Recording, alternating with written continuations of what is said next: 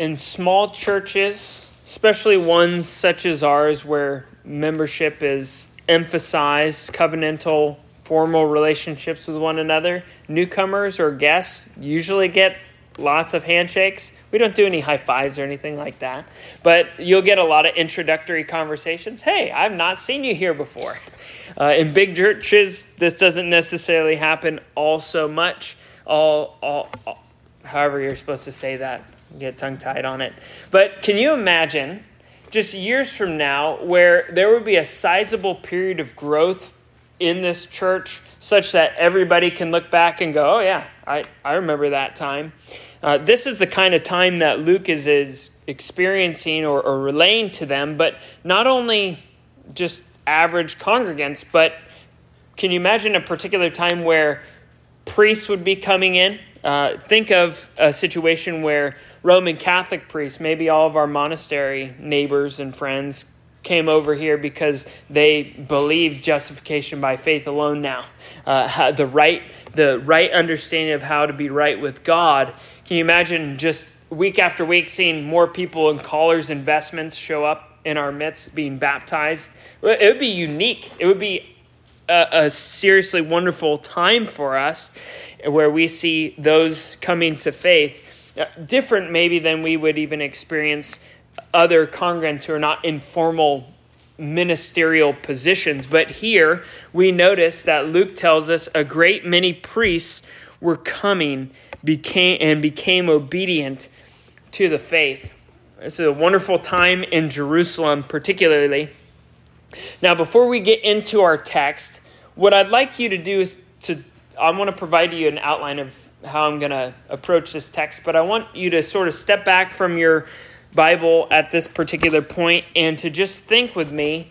I, I know all of us are accustomed to like a, a beautifully leather bound single volume of the copy of the scriptures, but we must understand that in church history, that is relatively new in a way. There is not this understanding from especially those who would be reading this originally. Maybe they just had Acts. Books of scripture came to you one at a time, handwritten copies from a particular person. And so we have a, a huge advantage. We, we think of one single bound, gold leafed uh, Bible.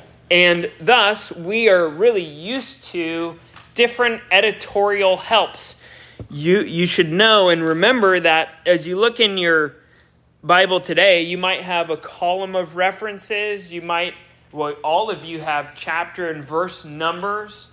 All of you have different page breaks and maybe even a, a heading. None of those things are original. Those are all modern additions so as to help you in your Bible reading. They want to direct you in the right way. Have you ever thought or considered what it is that Luke himself put in the scripture. The original writing that Luke would have had is really small columns and all capital letters with no punctuation. Very difficult to read. However, as a writer, writing a narrative story, how does he help you grasp Acts and what it communicates? How does he, as a writer, help you go, okay, this is a contained section?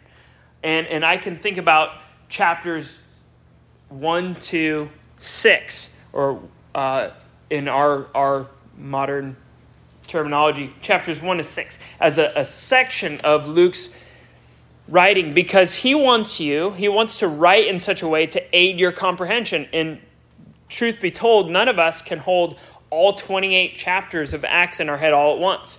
And so, authors, humans like us, also by the Spirit, cordon off certain sections. And what Luke does here is in verse 7, particularly of chapter 6, he summarizes part of what's going on. And he gives different summaries throughout the book and helps you sort of package things in a nice way to, to know exactly what are the themes really that are that are carrying along this story what are we supposed to be pulling out what what theological ideas are communicated. Well, Luke does this, he doesn't leave us guessing. And here he specifically has focused on the Word of God So, in the first part of 7, he summarizes and, and helps us understand what has happened before. But as any good author, lots of good ones not only summarize things if they're uh, breaking off sections of their narrative in their book, if they were to write just everything um, with no paragraph breaks and stuff like that, but they also intend to prepare you to hear what's coming next. And so, because Luke does both of these things, the way that we're going to work through the text today is I'm just going to focus on the first half of 7. I'm going to walk through the rest of the text, 8 through 15, uh, or 14, and then come back and, and tie uh, it to the second half of 15, even though I've read it all. My goal is to help you understand what the Bible means. That's every sermon wants to explain what the Bible means. However, I want you all to become more adept at reading the scripture and seeing how the authors themselves interweave themes and help you understand the, the bigger picture of what the scriptures communicate.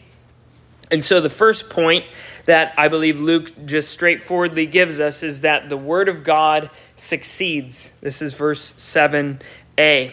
And the Word of God continued to increase.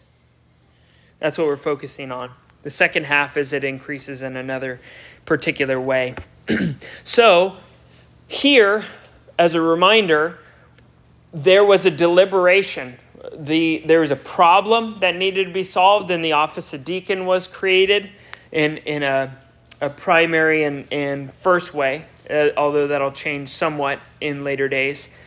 There is a decision that's made by the congregation, and what they say in verse 4, the apostle says, We will devote ourselves to prayer and to the ministry of the word.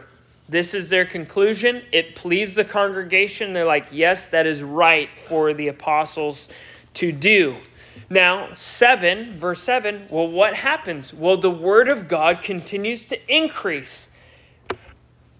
Luke wants to tell us about this first sense of growth. First of all, it prospered. This was a right use of time of the apostles. This was a good and faithful decision. There are those in the church who have been given to give their lives to the study of the scriptures and to teaching. This is what causes the Word of God to grow. The first sense in which that occurs to us, which is most natural, how does the Word of God increase, is sanctification.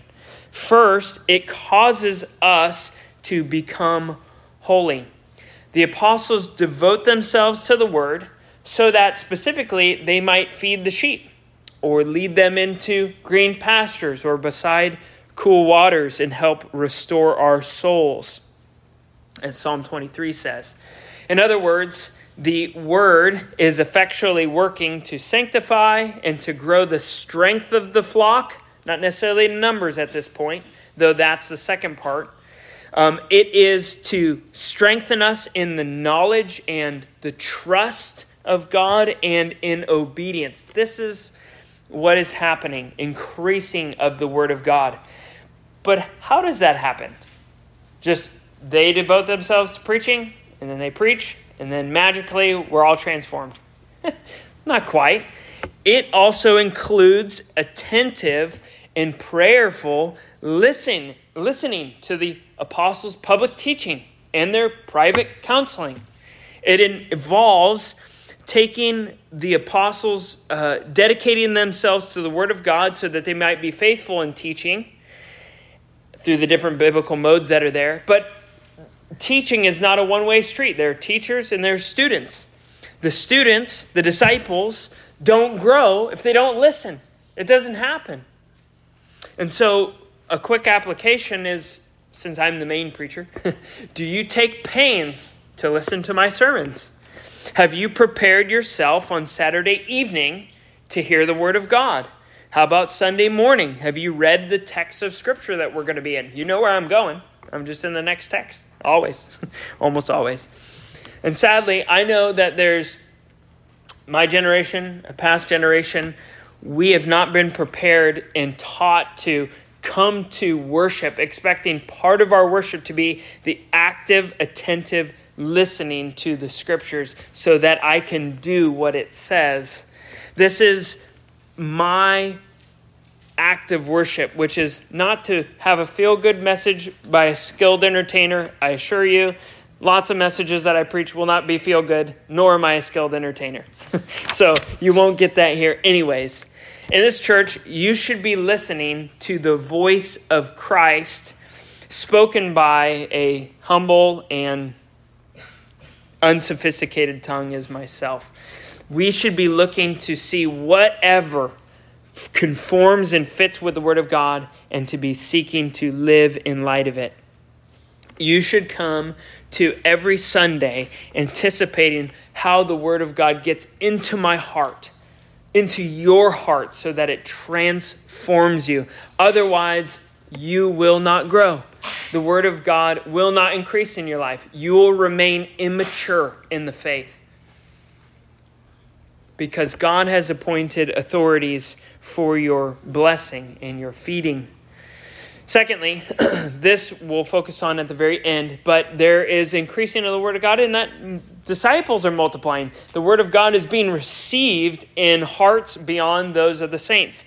Uh, those who are outside the congregation are becoming saints. They are becoming Christians and multiplying that way.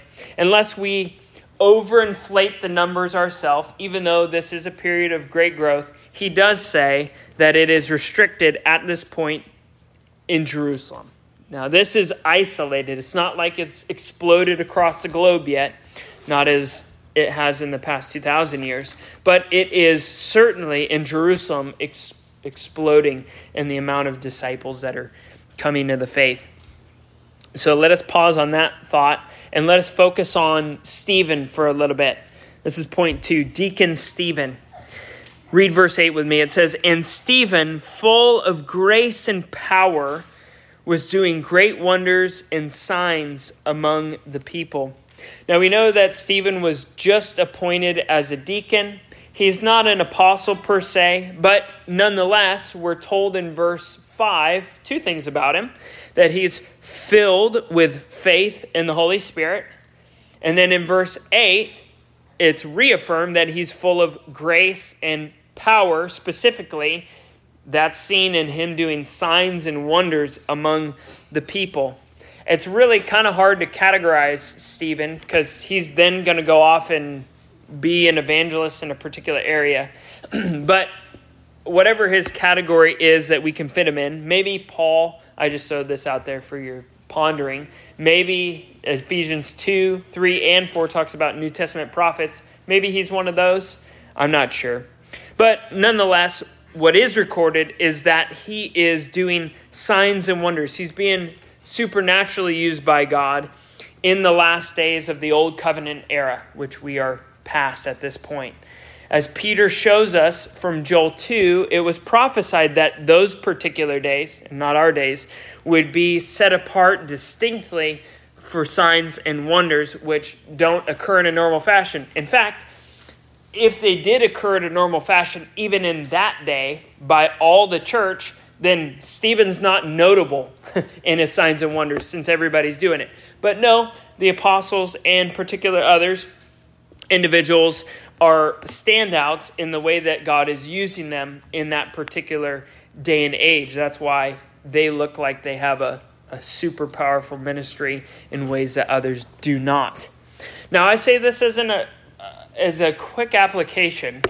I feel like I have to defend a position often. We have Bethel Redding down the street who uh, teaches some crazy, wonky things.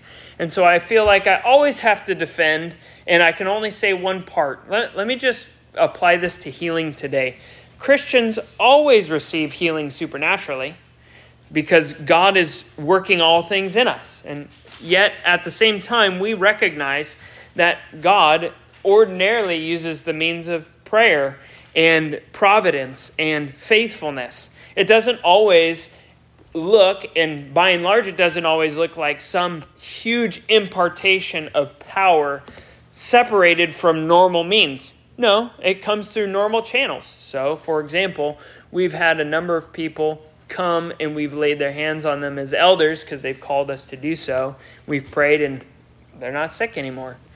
Uh, this has happened a couple times, but that's the normal occurrence. It's not the supernatural thing that's happening with Stephen.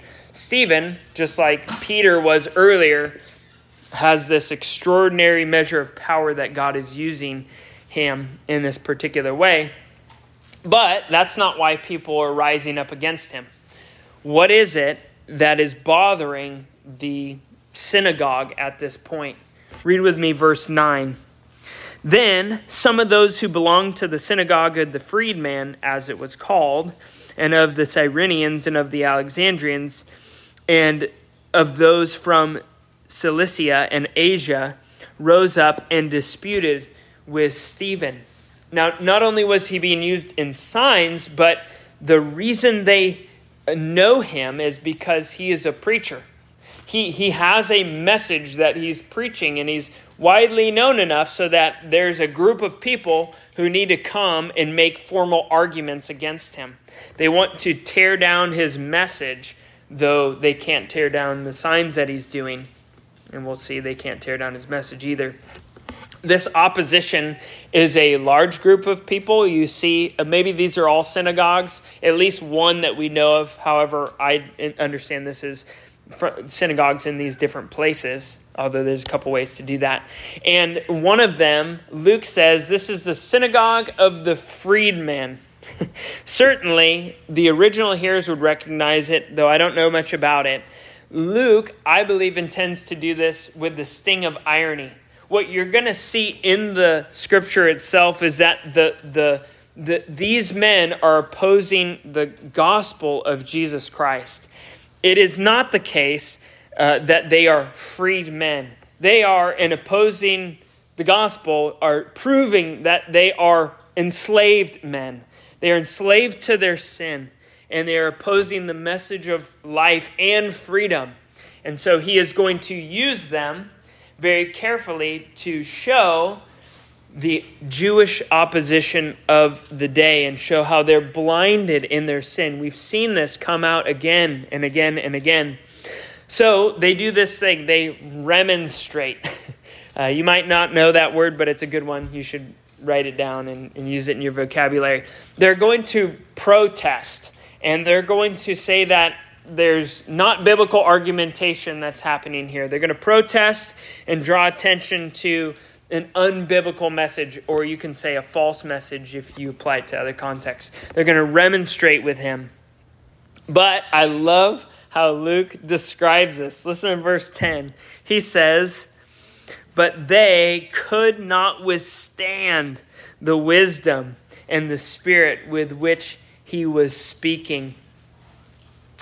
Stephen knows the scriptures, and that's going to become evident. I encourage you to read his huge long sermon, which gets cut short in chapter 7, which will likely be in next week. Uh, but here we see that Stephen knows the scriptures and the argumentation that they bring so as to pull down the word of God gets bowled over by Stephen. He powerfully refutes those who would contradict the gospel of Jesus Christ. They're bringing arguments and he's just shattering them. It's beautiful picture. He is this skilled arguer. And what he does is not just rhetorical flourish. It's not just that he's eloquent and good with his tongue, though he may be. Mainly, he can show, well, look what the scriptures say. And we'll see he can quote scripture after scripture after scripture and show he knows what they mean. This is good biblical argumentation. And this is even something that we need to be prepared. He's not an apostle.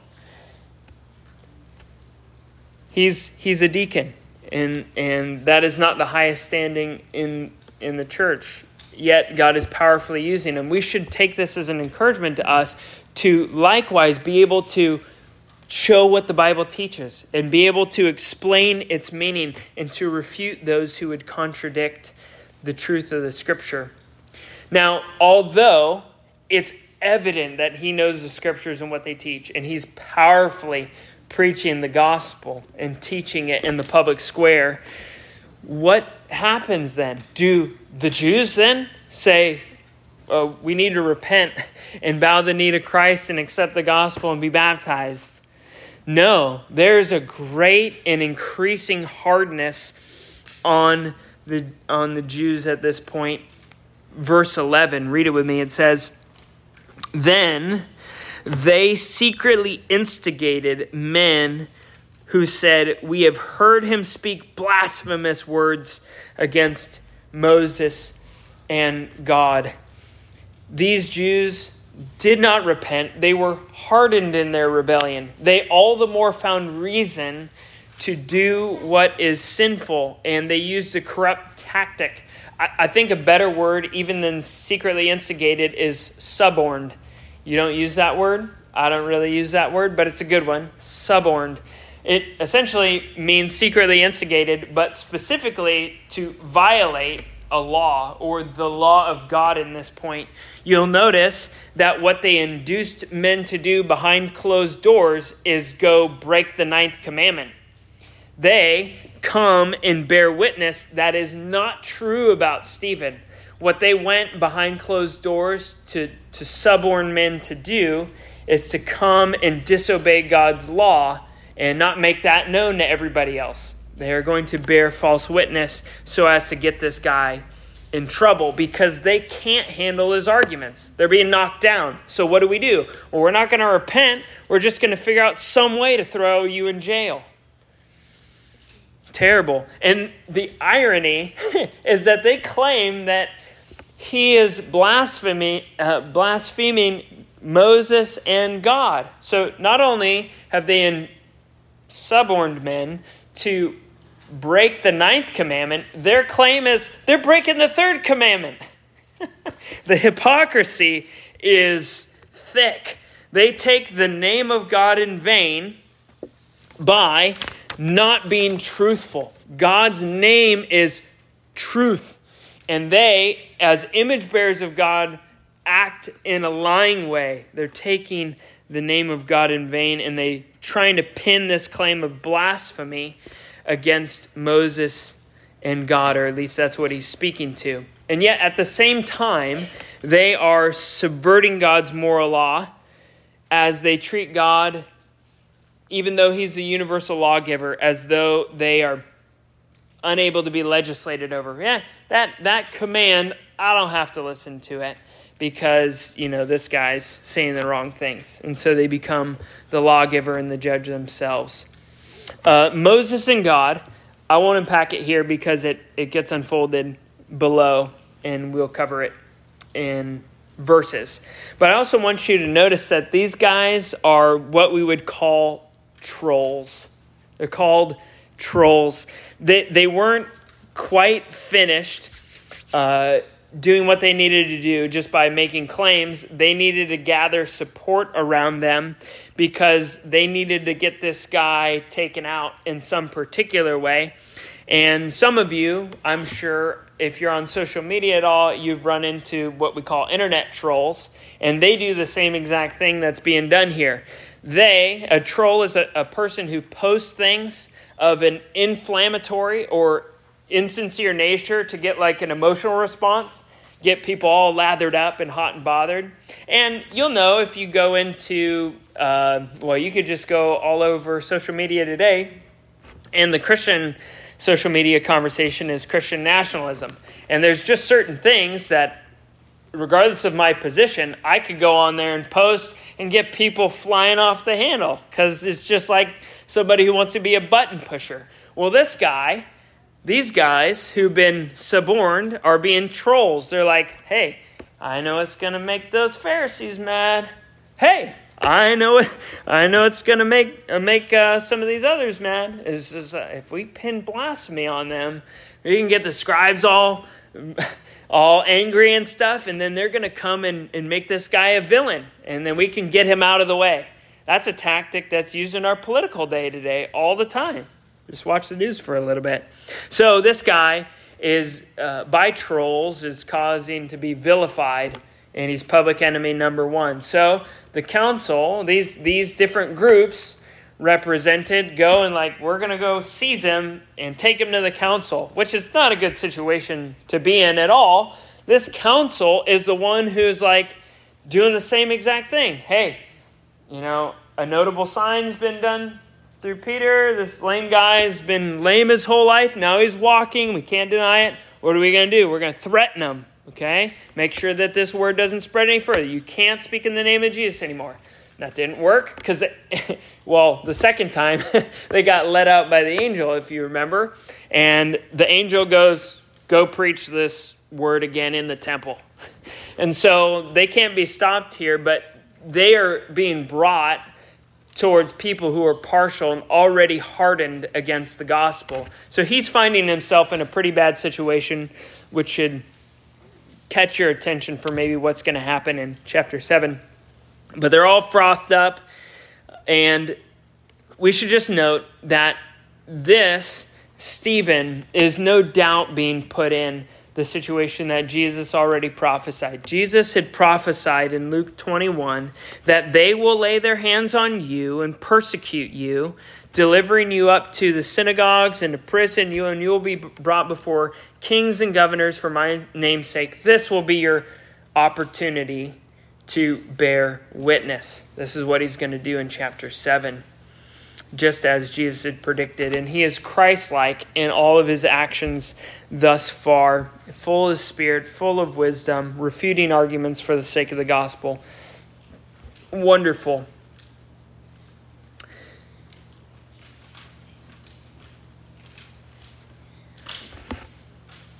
Pause on, on that word. Let us for sake of time, let us go to their claims now at this point. This is verse 12 through the end, and I'll, I'll wrap in verse 7, second half of 7, in just a minute. Notice, well, let's, let's read these that we didn't read yet. And they, and they stirred up the people and the elders and the scribes, and they came upon him and seized him and brought him before the council. And they set up false witnesses who said, this man never ceases to speak words against this holy place, temple, and the law.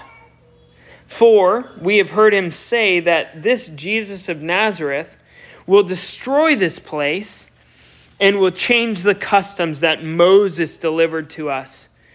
And gazing at him, and, and gazing at him, all who sat in the council saw that his face was like the face of an angel notice that their claims are pretty clever, but they are what we call straw men.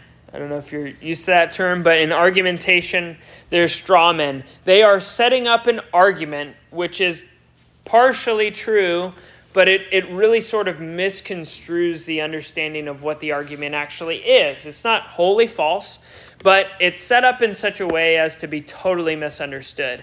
You'll notice that they use two words. They use this man conti- uh, never ceases to speak against the temple and this law, and that Jesus' destruction of the temple and he's going to change the customs of Moses. The way that it's set up is to think that these things are being wholly rejected. There's a new sort of religion coming in.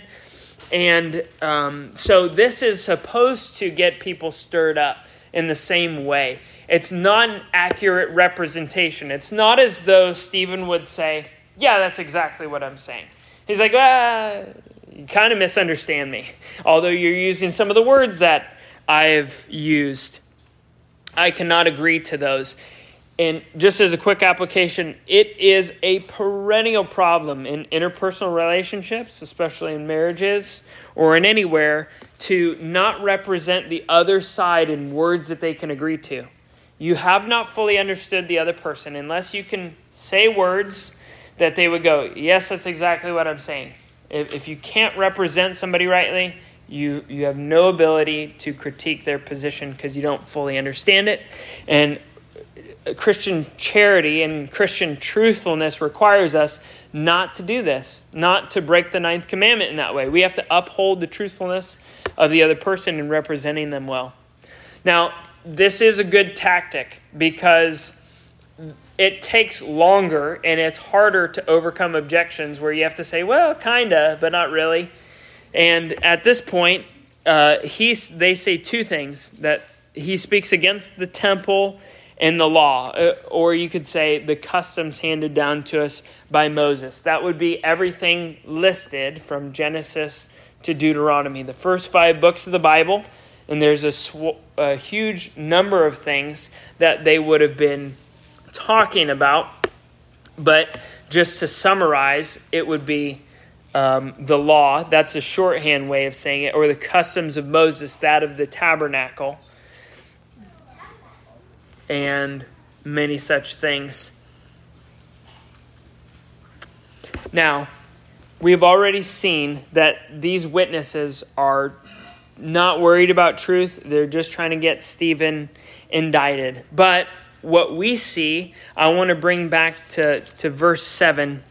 It says, The number of the disciples multiplied greatly in Jerusalem, and a great many of the priests became obedient to the faith. So, unlike my initial introductory picture where I had Roman Catholics coming in and getting converted to the gospel, these are old covenant priests who are ministering in the temple, and they are dissimilar to Roman Catholic priests in this sense. They're not coming from a, a totally different religion. They're actually coming from the same religion. Hear me. Uh, let me finish my whole sentence before you go, well, Fred, Jews don't believe the same things that we do. Yes, I understand this. The old covenant ministers in the temple before Christ came were saved. Abraham's saved. All of them are saved in the same in the same way that we are by faith in the mediator. They didn't know his name at the time, and they didn't, uh, they didn't think their works saved them. They trusted by faith in God and they obeyed his ordinances. And some of those involved becoming a priest because you're from a certain tribe. And you're to offer sacrifices in the temple. And these, by virtue of Christ's sacrifice, which is which is full of merit, even is counted uh, sort of retroactively to those in the old covenant. So the virtue, efficacy, and benefit of Christ's redemption, which doesn't come until he takes on flesh and he dies for sinners, although it's not complete until that time, it's applied to Abraham, it's applied to Isaac, it's applied to Jacob, it's applied to David. All of them were saved by Christ, even as they participated in types and shadows. They were a part of a temple system which looked forward to the real thing. So, these priests, what is going on is that the temple, yes, it was prophesied by Jesus to be destroyed. Not one stone left upon another. It would be a judgment that falls upon unbelieving Israel. And Jesus, with no, no words that you can get around, says that all these things will take place in this generation. You'll not pass away until all these things happen. And therefore, it happens 70 AD. The temple's knocked down. But these priests, before that time, are hearing the gospel and they're leaving their temple service. Why is that? Why are they offering the sacrifices their whole life as they've been instituted in the temple, why are they hearing what's said and leaving? Not to a different religion at all. They are not leaving the temple at all. In this sense, they are coming to the cornerstone of the new temple that is in Jesus Christ. They, as Peter says, are you yourselves, like living stones, are being built up into a spiritual house? The church of the living God is the temple. It is the place where God dwells. The old temples were placeholders for the reality that comes in Jesus Christ. God dwelling with his people is not limited to the temple nor is limited to this tiny little place that we call the Holy of Holies.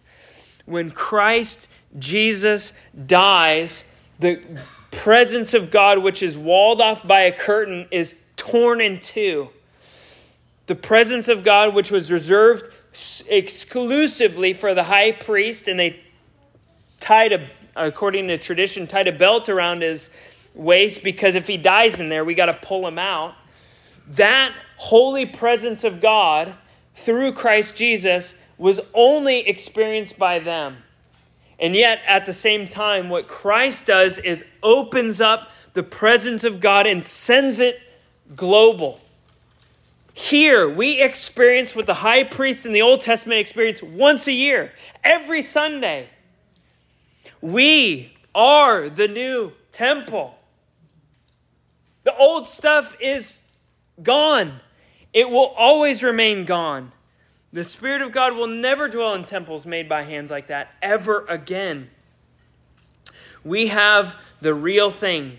They saw the preaching. No, it's the temple is, though God's presence really dwelt there, it was also pointing forward to something greater. Christ has come. I have what's greater. There's nothing to go back to, the writer of Hebrews will say. They aren't all out. Let's think about the law and the customs of Moses, the sacrificial customs, the priestly customs. They, of course, aren't rejecting the customs that came before by Moses. They're not saying, nah, not that old way.